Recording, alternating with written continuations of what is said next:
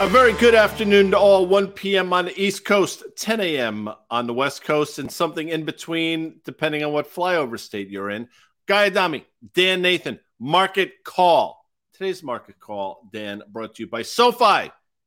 Get your money right all in one app. And of course, FactSet, financial data and analytics, powered by tomorrow. Literally in seconds, Elizabeth Young from the aforementioned SoFi will be joining us from parts unknown. Yeah. And of course, if it's Thursday, Dan, it's what?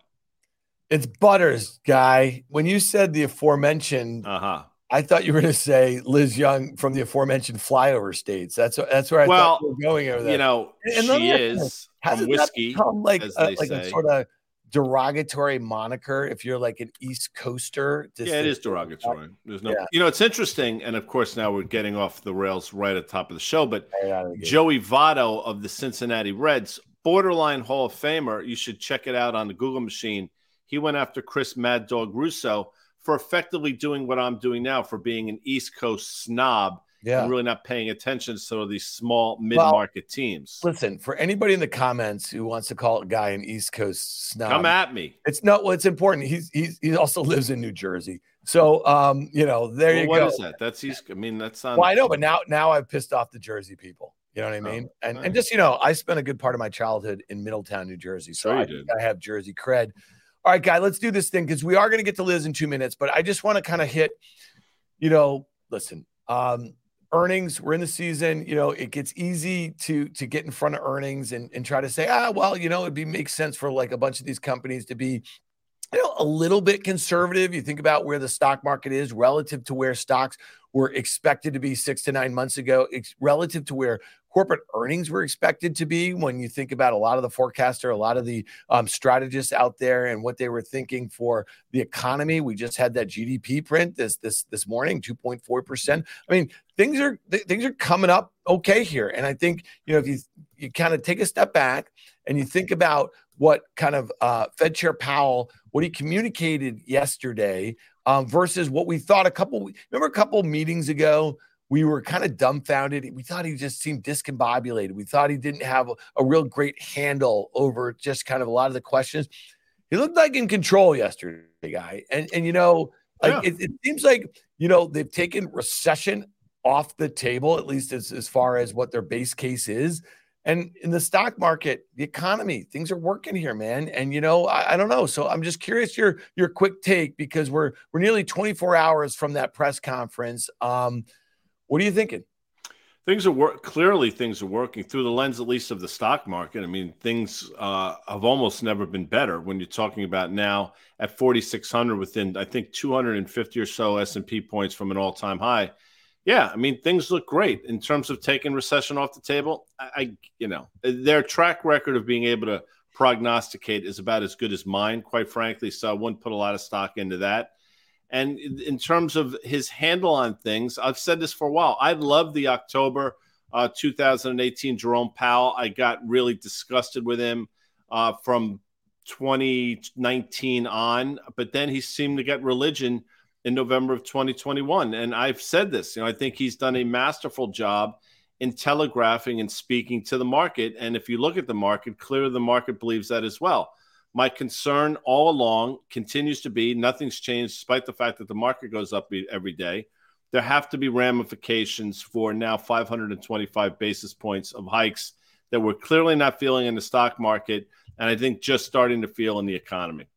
Yeah, and I guess the the last thing before we get to Liz here, I'll just say is that you know, like like if, if Jerome Powell, if you liked him in 18, but you didn't like him in 19, the about face, you know, think about really the only major mistake that they made, and I think it's kind of attached at the hip, is just not recognizing soon enough that inflation was going to rip. Okay. And using that term transitory. Now, I think you can look back with a CPI that's about to print three, okay, down from nine in June of 2022. That was transitory. It's semantics. It well, just, yeah. I mean, well, let's. Well, I know. Okay, and then and then keeping the, the the foot on the pedal for too long uh, as far as just the kind of you know the stimulus that was working its way through the economy. But other than that, if they are able to avoid a recession and the economy gets back on its, you know, I, I mean, I don't know, I don't know. Maybe you know, maybe we have somebody smarter than us, guys. Elizabeth Young, but and let's bring her in. But in the, in the great words of Eddie Murphy, speaking about transitory in Raw. I mean, the only really two things that are permanent in life are luggage and herpes. So, I mean, effectively everything is transitory. But on that great note, why don't we bring her in, Dan? She, did you catch? there oh, That's just forever. You like gotta luggage. love nervous laughter. What else I mean, am I supposed can I tell you something? Eddie Murphy, and now we're completely. he could read the phone book and I would laugh. I think he's one of the funniest people in the history of mankind. The guy is a freaking genius. Dan, back to you. Yeah, well, you know it's funny, and there's this great debate among comics, you know, guy, and I know that you you style yourself as an armchair comic a little bit, but sure. like back in the day when Eddie Murphy, Liz, and you probably weren't even around, you weren't born yet when he was I mean, doing. I know those, who he is. No, when he was doing those stand-ups, raw and delirious. He oh, was yeah, getting lambasted for his content, for his language, and people were like, "Why can't he be more like Bill Cosby?" Yeah. Right? That didn't age well. That did. I'm just saying that didn't age well. All right, Liz. All right, let's help, help us make some help us make some sense of this. Uh, we'd love to get your uh, you know your take on kind of you know report card on Fed Chair Powell. What you think you heard from the presser yesterday? Um, you know, obviously people think that we are, you know, we're close to being done on, on the on the rate hiking cycle here, and all the stuff that is raging today are the sorts of things that you would expect um, in, in from I guess from a Fed that is going to be lowering rates next rather than raising them? Yeah, well, I think it's pretty obvious that we're closer to the end than the beginning, and and now, honestly, I mean, I I think I've said this a few times over the last couple weeks. I don't think another 25 basis points makes any difference anymore. I don't think the move yesterday made a difference. It's the messaging, and I struggled, honestly, I struggled to find anything all that interesting or enlightening out of the messaging yesterday, particularly because number one, the vote again was unanimous. So there were no dissenters, which is kind of a boring vote to have. And number two, the market had literally priced in a 99.2% chance of a 25 basis point hike before the meeting. So none of it was really a surprise. The part that I guess felt a little bit different to me was he kept repeating himself. Every time somebody would ask a question, he'd repeat himself and say, We're going to take this meeting by meeting. He basically refused to give any forward looking statements, which I think sends the message that they don't know what's going to happen. And he also outlined that there were some members that said, yes, they saw cuts at some point next year, but still, we're not sure. That's a year out in the future. We have to wait and see how this all plays out in the next few months. The other thing that we should all keep in mind is that they have a built in pause now. We don't have another meeting until mm-hmm. September 20th. So they don't even have to say that they're pausing. They don't have to say that they're going every other month. That's just how it's going to happen. They don't even have to tell us anything again until two months from now. So we've got a built in time frame where we're going to get two more CPI reads. We're going to get PCE. We're going to get a bunch of other stuff. Earning season will be over. Summer will be over. We'll get back into the fall. People will go back to work and start trading. And I think there's a lot of data to be had there. The last thing I will say about the timing of this is that a lot of times what you hear about the range of when those long and variable legs start to kick in is about 12 to 18 months after the hiking cycle began. We're right in that window right now. That September meeting is going to be almost exactly 18 months after the hiking cycle began. So here's the thing, and I think Mike Wilson said this on one of your podcasts re- recently something like, if it doesn't happen in fall, it might not mm-hmm. happen, mm-hmm. right? And I think that's part of why I would agree with that. He was talking about earnings in particular, but I would agree with that. If it doesn't start to really rear its ugly head in fall, it may not rear its ugly head. And I would expect the next thing to be a credit event. I agree with that. And, you know, this is something we've talked about. More and more people are seemingly writing about it. I see it on Twitter, I see it in publications. This potential, re- not potential, I mean, the reacceleration of some of these inflationary inputs that are happening right before our very eyes. So you can say that they're winning the battle and they clearly don't want to take a victory lap, nor should they. But things are going to get more difficult just in terms of the comps, the overalls, the year over year type of stuff especially since June of last year now, is in the rearview mirror. And under the surface, and we talked about this, I think, yesterday, Dan, you know, gasoline prices higher. I mean, you look at some of these inputs in the commodity world, grains trading higher again. So very quietly, things are seemingly reaccelerating. probably at the worst possible time. But you know the market needs to figure that out for itself dan. Yeah so and, and liz maybe you can help us with this. You know you just mentioned the fact that we're not going to have another meeting by the fed um, until september. We do have that kind of that, that kansas city fed jackson hole event and obviously the fed has signaled on many occasions over the last call it 10 or 15 years some sort of like positional shift uh, the way they think about whatever the, the prior period was and that thing and it really might present a good opportunity for them to maybe guy it's maybe not taking a victory lap on inflation but maybe suggesting that how the economy has changed because of the pandemic some of the things that they got wrong they might be able to actually do a little bit of a mea culpa. And and, and fed chair powell has done that about 2021 and they're missing of the inflation and the way in which it went up. So liz i wonder is it does it set the stage for them to maybe take their foot off the pedal of that 2% downside target and maybe suggest that inflation might be higher and rates might be higher and we know what that means for real rates? I mean like so so maybe that is how they kind of get an off ramp from all those things that we are so conditioned for that 2% downside target and maybe that the idea that you know rates are going to just settle at a higher level here because inflation is going to be structurally higher going forward. Yeah i think I, look i think it's possible that they do come off of that target at some point. I think jackson hole's probably a little soon for that because they're still not sold that they've gotten their arms around it, especially if we start to see inflation tick back up in any of these readings because of the commodity prices. I don't think that's the point when they should say, you know what, we'll just raise the target and everything's going to be okay. Um, but they may have to do that at some point later in the year. Right now, if you look at projections, inflation isn't expected to get to target until I think late spring of 2024. So they may have to be satisfied, so to speak. And they can send that message a number of different ways, though. They can send the message that, okay, let's say inflation is at somewhere in the high twos. If they pause for more than one month in a row, they're kind of signaling that they're satisfied or if they stop entirely they're signaling that they're satisfied. And i don't know that you know necessarily changing the semantics of it and saying all right from we'll take it from 2 to 2.5 uh, is going to do it. But the thing that he continues to point out is that they know that the result of tightening is usually uh, lending standards that get tougher less capital available. That hasn't entirely shown up yet. It's starting to show up in the data. I think the question now is whether or not it actually inflicts a ton of pain. The other thing that is interesting to me, and this is more market related, Dan, you're going to love this one because it's about mm. the Dow.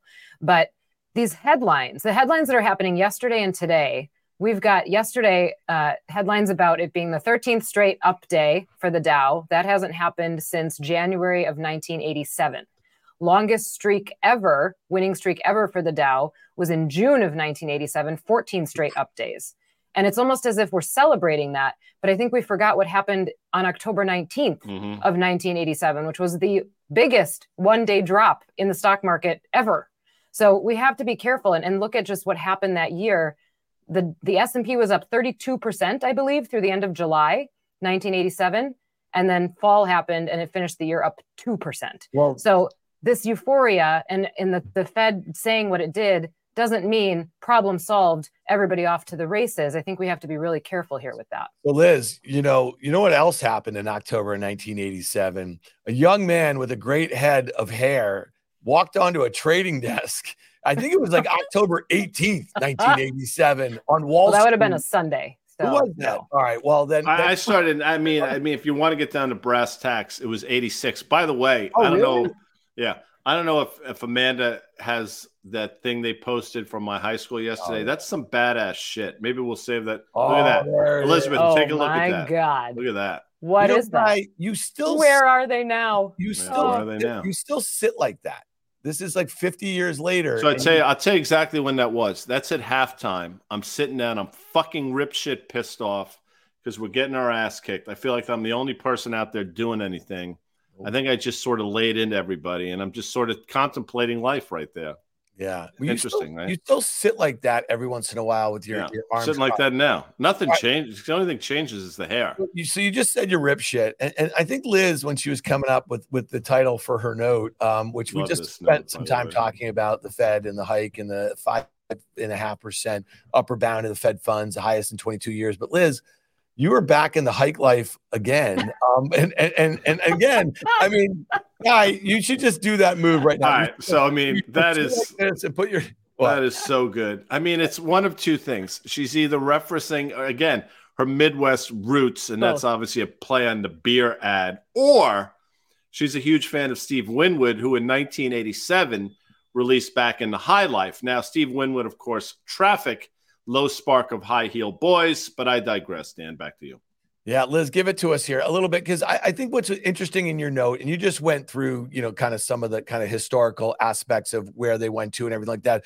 But you wanted to take a look at, at consumer confidence and the stock market and, and kind of what's driving at least some of the enthusiasm about stocks. Because you just heard Guy before you came on saying that through the lens of the stock market, everything seems really rosy. And some of the consumer readings, I mean, we've been talking about savings rate and, and, and, and consumer credit and all that sort of stuff, but that doesn't seem to be feeding its way into the stock market right now at all. No. Um, and by the way, I do like Steve Winwood. Yeah. And I do like Miller High Life. There, the champagne there you and go. beers. I I spent a lot of college years drinking Miller High Life. My grandpa actually used to drink it in a can. High Life in a can. There's a great, Anywho, by the way, Elizabeth. You should watch this movie. I think it might have been European Vacation. Um, but they walk. Chevy Chase is in a plane, and the stewardess. I should. I don't know if I'm allowed to say that. The the flight attendant comes up to him with with a with a can of Coke, and she says, "Do you want this in the can?" And he said, "No, drink it right here." anyway. Sorry, Dan. Okay. Dan is, Amanda, everybody's mad at me now. So bring up, I'll bring stop. up back in the hike life. So Please. I already said this. I struggled to find a lot of enlightening statements out of this meeting. But one of the things that we need to highlight is that the Fed funds rate is at a 22 year high, and that's a pretty big deal. Later in the piece, this is more about consumer confidence and the market. The reason I put that in there is because it's all connected. And I think the temptation right now is to believe that the consumer is strong of their own devices. the consumer, I think, is strong because the market has gone up and you've got the wealth effect and you've got people feeling like prices are falling and wealth is rising. So they feel good. Sentiment follows the stock market. And it also drives the housing market. So we had a little lull in housing activity. We thought maybe that affordability was finally, you know, taking its bite and then home prices started to go up again. I think it's no coincidence that home prices started to go up again as the stock market went up again and as consumer sentiment went up again. So, in reality, I mean, you can look at GDP growth and that has stayed strong, but that's based on the consumer as well. So, as long as the consumer feels good, the consumer continues to spend. With rates at this level, look, I'm all for it if they have managed to pull this off for the first time in history. I'm mm-hmm. all for it. And it's possible that they have. In the beginning of this hiking cycle, I said to my analyst a couple times, like, what if they pull this off?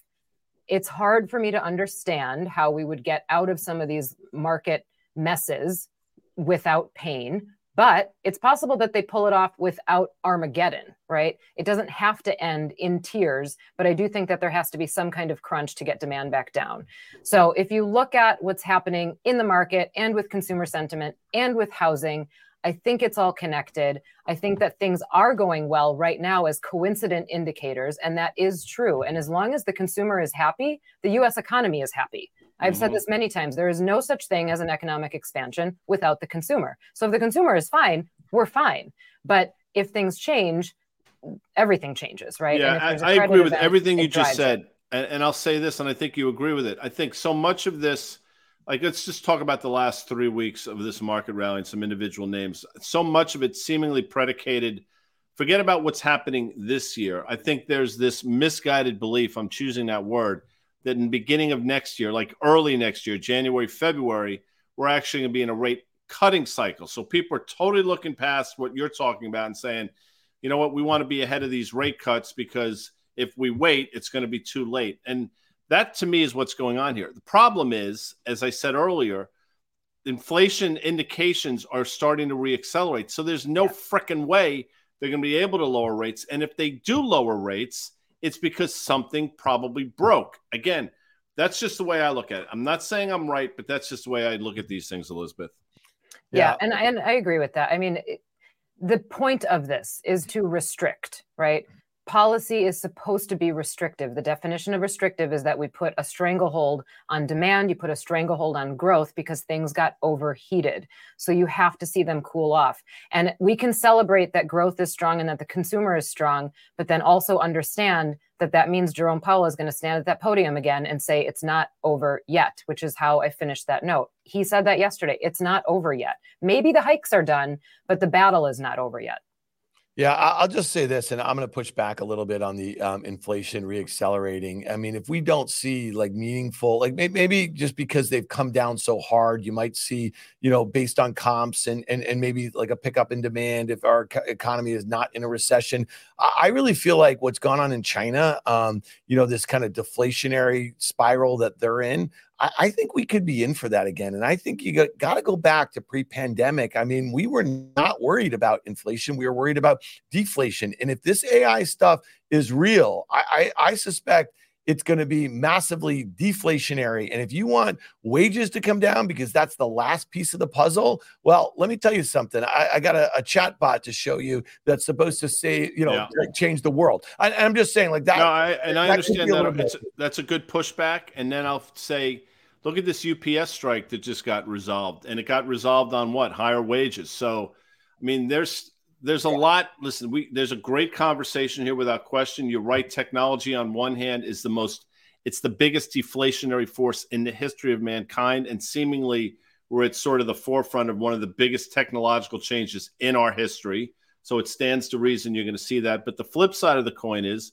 there's still inflation in the wrong places. Yes, agreed that it's coming down, but still problematic. So you could be in this sort of in, again, what do we call it? The stagflationary environment. Without question, that could that could clearly happen. Danny Moses talked about that two years ago. Yep. Matter of fact. All right. Before Liz, you get out of here, we of course want you to opine on our main man, Butters. That would be John Butters. He's sure. the senior earnings insight analyst over there at FactSet. He drops his blog on Friday mornings. We get a preview it on Market Call on Thursdays here. And this is actually pretty timely, guys, because he's talking about basically overseas exposure by large U.S. multinationals that make up a big part of S&P 500 earnings. We know that the dollar, and that's another one, that dollar had a sneaky move today, guys. Do you see this one? It was down. Mm-hmm. It looked like it was kind of headed back towards that kind of 100 level in the Dixie, and it had about about face, and, and it's trading up, I think, 1% off the lows. And I know that – doesn't sound like a lot, but for for those of you who like track currencies,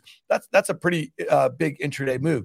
But let's talk about this because this is one thing. And guy, we talked about it with Mike Wilson on Friday. Liz, you guy and I talked about it last week. This move in the dollar, we're talking about heading into Q2 earnings season.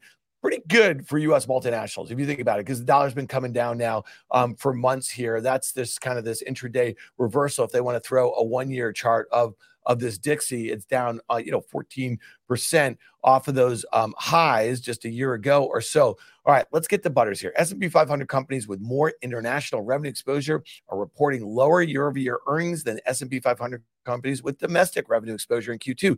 Companies with more than 50% international exposure are reporting a decline in earnings of 21.7% for Q2. The healthcare and energy sectors are the top drivers of the Larger earnings decreases for companies with more international exposure within these two sectors. Five companies are leading the decline mm-hmm. Merck, Exxon, Pfizer, Chevron, and Moderna. Excluding these five companies, companies with more than 50% international exposure would be reporting a decrease of earnings of just 2.1%. Guy, give it to two me. Two words.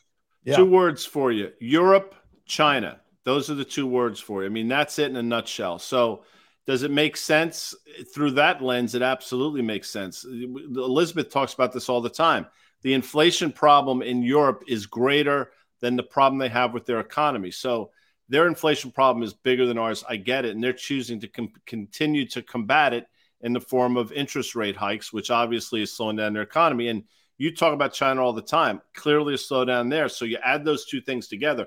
By the way, Europe, if you were to, if you were to add the eurozone together as uh, one country, that's the biggest economy in the world with probably 100 million more people than we have. So when people talk about Europe saying it's not a big deal, in the collective, it's a very big deal. And obviously, we know about China. So I look at Butter's work and say those two words are for, uh, you know, at the forefront of what's going on. Well, if I remember correctly, on the other side of this, when the dollar was strengthening, we thought that it should have been a headwind for multinationals, and the opposite occurred. So, for this to be the story now, where the dollar is weakening, it should be a tailwind, and this is occurring, almost consistent with the fact that this relationship isn't working as we would expect it to. And I think Guy's point is well taken. I'll add to that by saying it would work if the European consumer and the Chinese consumer was as robust and spending as much as we would expect them to. Neither of them are. And that's where we are. So, as China reopened, they didn't give us the boost that anybody wanted or expected them to. And Europe, again, facing a lot of problems on their own over there. Luxury brands are down. There's a lot to be said for the European consumer just kind of waiting and not spending quite as much as they used to. So I don't think that the dollar is a direct relationship here anymore with multinationals. We have to take this through the lens of the global consumer. Yeah. All right. Well, Liz, uh, we appreciate your time. We appreciate your efforts. Um, we appreciate your efforts to actually tweet Guy Adami every Thursday. I, I, I can I tell you something? I get. I mean, I start getting excited on like Friday. Yeah. Just in anticipation. It's fantastic. And you know, if I, if I insulted anybody on the flyover state, tough shit. Back to you, Dan. All right, people. Liz. By the way, Brewers playing better baseball right now. You know, they had Thank a little rough patch, but yeah. they're starting to get it. And this is the time of the season you want to sort of get your shit together. Uh, yeah. I will tell you, as you know, the Dan knows this as well. We have the trade deadline fast approaching. I believe that's on Tuesday of next week. So we'll see if the Brewers make some moves. They made some moves last year. I think they're going to try to fortify the front end of that rotation. But a lot of teams want to do that, Dan, as you know. So it's going to be difficult. But that's why, listen, Baseball in August. What could be better? Unless you're a denizen of Shea and they suck. Back to you, Dan. All right, Liz. Thanks a lot. Enjoy. All right, let's hit a couple things, guys. Dang, before we so get out of here. I mean, I mean, this is it. What do they call it when you break down the fourth wall? What is that called? Break down the fourth wall. Oh. Um, let's talk a little bit about the S&P 500. Yes. Um, Carter had a really great note out on worth charting this morning, and we had Chart Carter with us yesterday, so we don't get him two days in a row, but we can highlight this piece. I thought it was interesting. He talks about the seven unfilled gaps in the S&P mm-hmm. 500. You see the steepness, right, of the recent rally since it broke out above 4,200. We're at the top end of that um it, you call it uptrend um mm-hmm. that, channel. That in. That channel. There you go. Thank you. Um and if you look at that that's where he puts the arrows in next right? And you know he said this is not random when we were looking at the microsoft chat uh, uh, charts yesterday to the penny to the penny if we want to go to the the next chart there. Okay. And then if you look at this one, I think this is really interesting. This is where he kind of adds these gaps in here. So, you know, we talked about it with him yesterday. I mean, listen, the healthiest thing, even if you're really bullish, would be some sort of check back, right? Maybe it's back towards that 4350 level. That was the breakout level from last August of 2022. But at some point, if the market, which has seen a nice rotation, right, into uh, like out of some tech names like a Microsoft, which is now down, what was it trading at 315? Now it's at uh, 334 guy that has found its way into some other parts. If the market, though, doesn't really come in, let's it three to five percent or so, it just, I think you were calling it inevitable. Sooner or later, we're going to have everyone heading for the doors at the same time. And then at some, some point, that could get a little nasty. I think so. I agree. And interesting. I'm going through the comments. I mean, Carter's work speaks for itself. And and I'll say, let me be crystal freaking clear. In terms of the broader market, I can only speak for myself. For the majority of this year, it's caught me off guard. No question about it. I don't I'm not interested in what other people are saying. I can only speak for myself. But I'm reading comments, you know. I'm sorry, but all of you are in a bear echo chamber. Okay, I get it. This is sad at this point. You were cheering Mike Wilson last week and he took a 180 degree turn. No, he didn't take a 180 degree turn at all. He actually said, We have been wrong. And by the way, you know, if this continues into the mid to late fall, he'll reassess. But he, I don't think he thinks anything's necessarily changed other than the fact that the market's gone higher. The market has a way of sort of clouding everything. The market looks great. I totally get it. But the things that we've been talking about have not gone away. All the problems that we've been sorting, highlighting uh, maybe incorrectly because through the lens of the market, it doesn't seem to care, have not gone away. And to your point, if you continue to see these unabated moves higher, the inevitability of something bad happens only increases.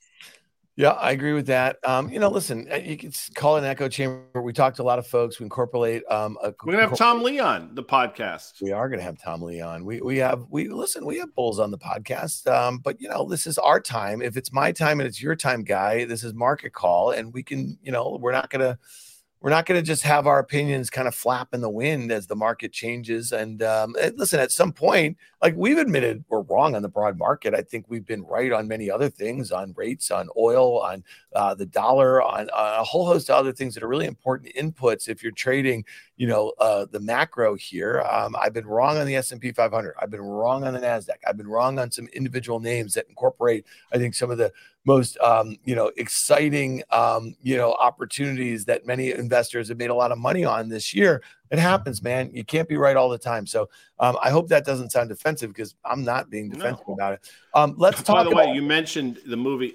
excuse me. You mentioned was of course uh, Fast Times at Ridgemont High.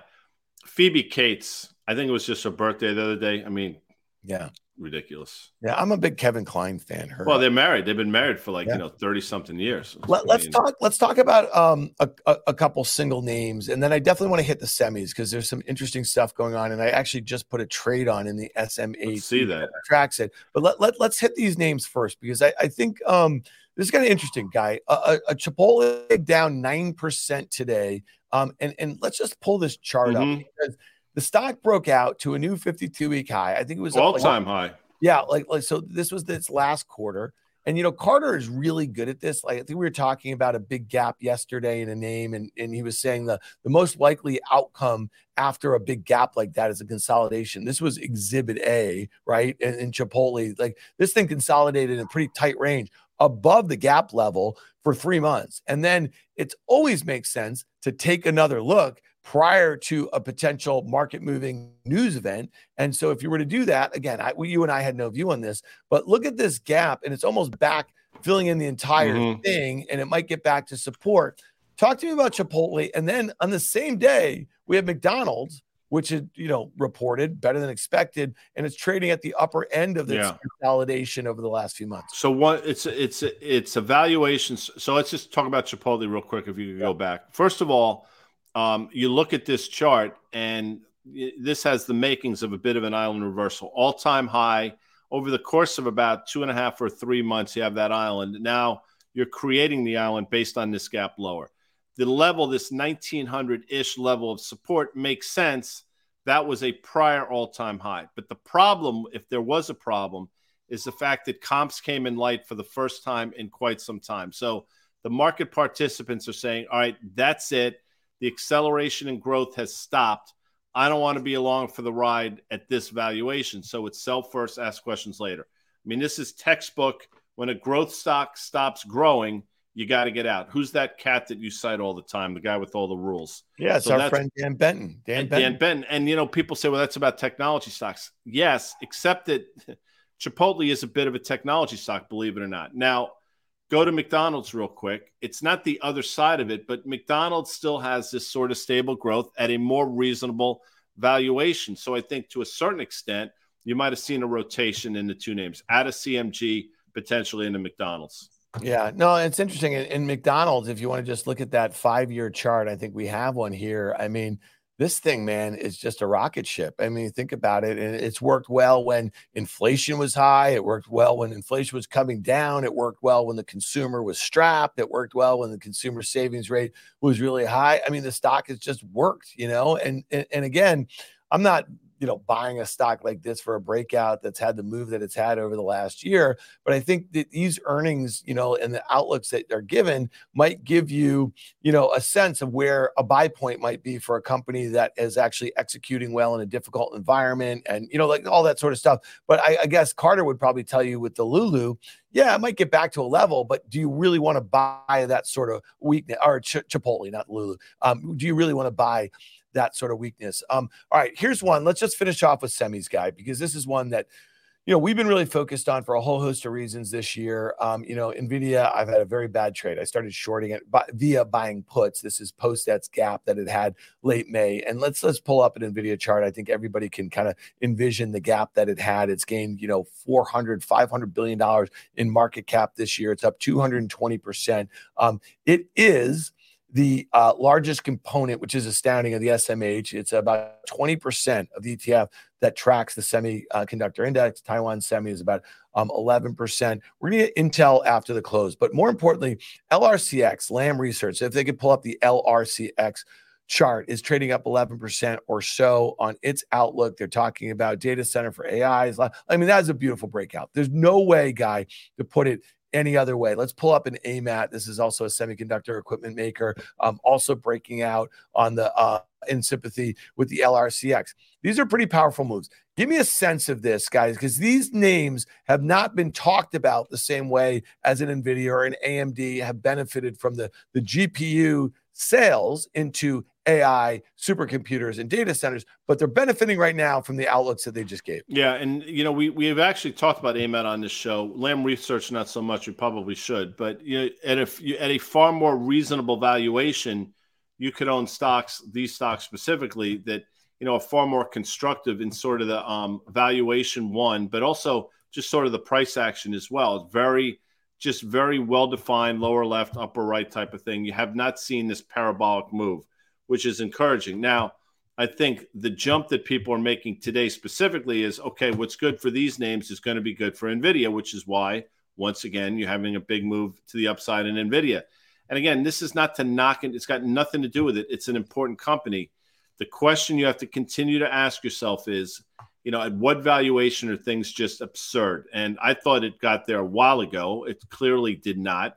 But with each passing day, it gets more and more absurd. So, unless you believe they can somehow grow into their uh, multiple, which is probably now close to 60 times forward earnings, or their you know uh, price to earn pr- price to revenue, which is somewhere between probably 26 and 27 times. Yeah, you know you're, you're paying you're spending a lot for one dollar of earnings. Let's put it that way. Well, it's also interesting. You know, Samsung is a 21% customer of of Lam Research. Okay, Taiwan Semiconductor, which we know just gave a disappointing outlook, is 11.5% customer. I don't even see um, Nvidia um, on that. So when when you think about Nvidia up, you know, three and a half percent on a 1.1 trillion dollar market cap on the guidance of an equipment maker you're reading in a lot to a company that's not going to report for about another month or, or so. Um, so to me I, I, just don't find it that interesting. So i think as we get into intel's earnings and amd's and and ultimately if i look out i think it's august 23rd where nvidia.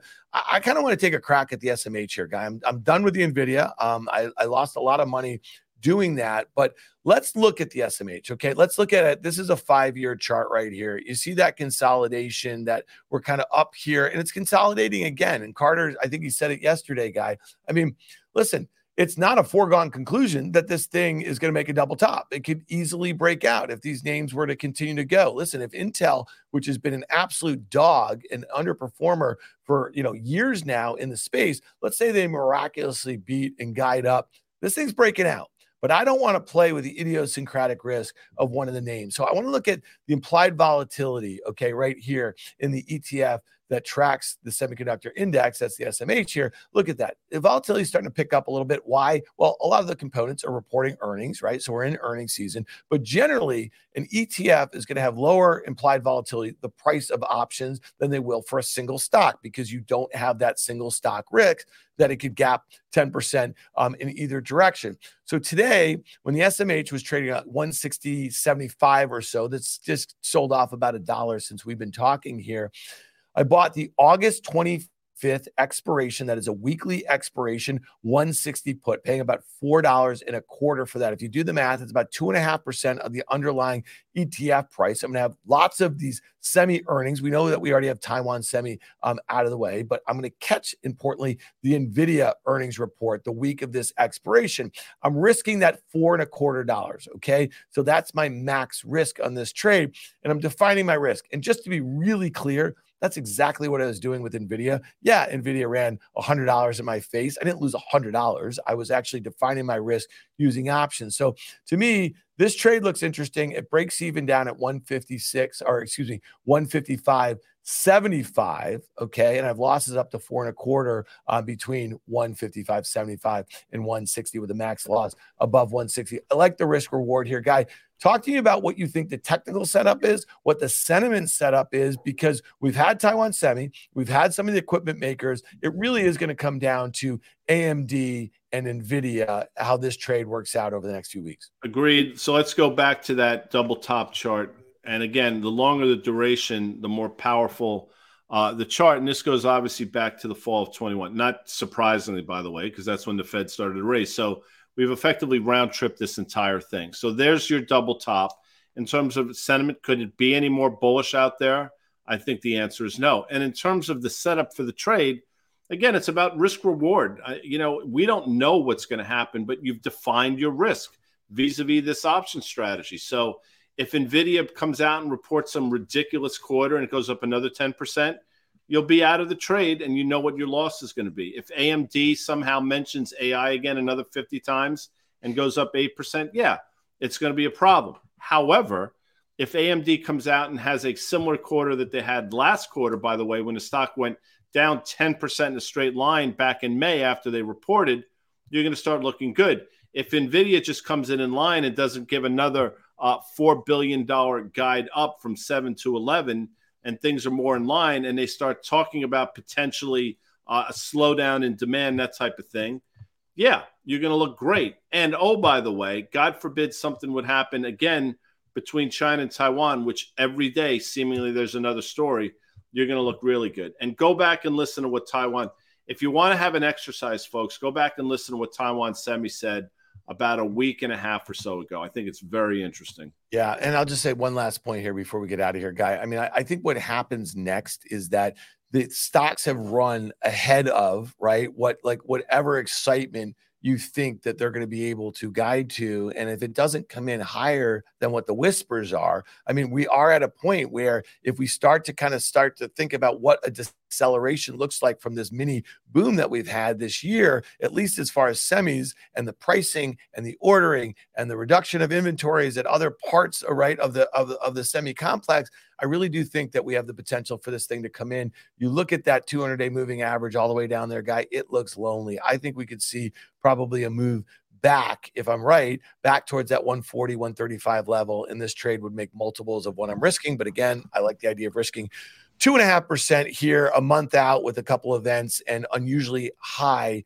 uh, positive sentiment here. So that's it, Guy Adami. I appreciate that. And let's just, you know, we have people that actually are backing up some of the things we're saying. So this is a new name, George Welcome, but George Bruton, if I pronounce it right I, I, incorrectly, I apologize. Guys, a little 411 for you.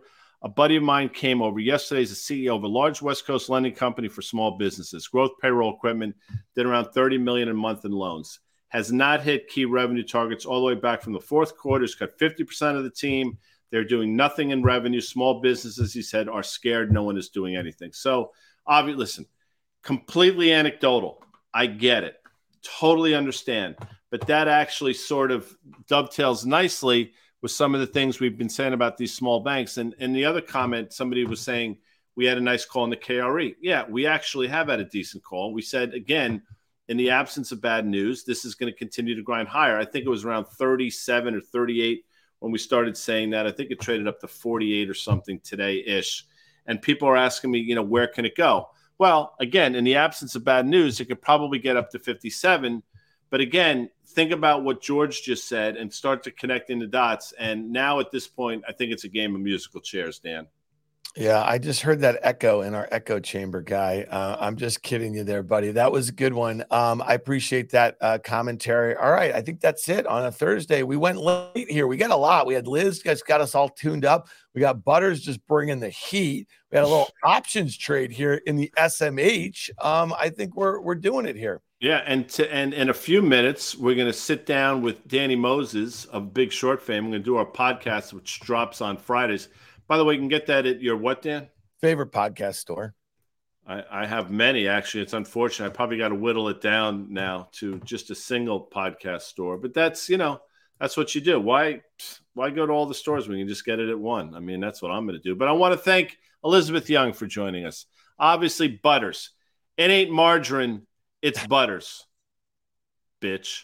I want to thank the audience. I want to thank the crack staff. By the way, before we get out of here, before we 5,000, I think today is Millie's last day. Is that yeah. true? Our fab intern, Millie from, from Georgetown. Georgetown University. She will be a senior yeah. at Georgetown. She's been Junior. great. And maybe Kylie might be watching too. I mean, she's I don't know where she is, but she'll be. Uh, she's gonna. She's a Yalie. Her sister's at Georgetown. Clearly, uh, Kylie didn't get into Georgetown. It's unfortunate for her, but that's it. Uh, we'll see you. When will we? Uh, today's Thursday. We're no, not going to see anybody Monday, tomorrow. Listen, Monday we're going to be on yeah, XM, radio show. XR Business Radio 132 at noon, 844 942 7866. Hey, listen, call in, guys. We're there. We're yeah. ready to Troll us calls. in real life. We had a lot IRL. of calls. We had a lot of calls uh, that we didn't get to on Monday, but we're gonna we're, we're starting to take notice of who's calling in, and we want to get new people. So give us a call on Monday between noon and one o'clock. Uh, that'll be great. We'll see you back here on Tuesday. Later.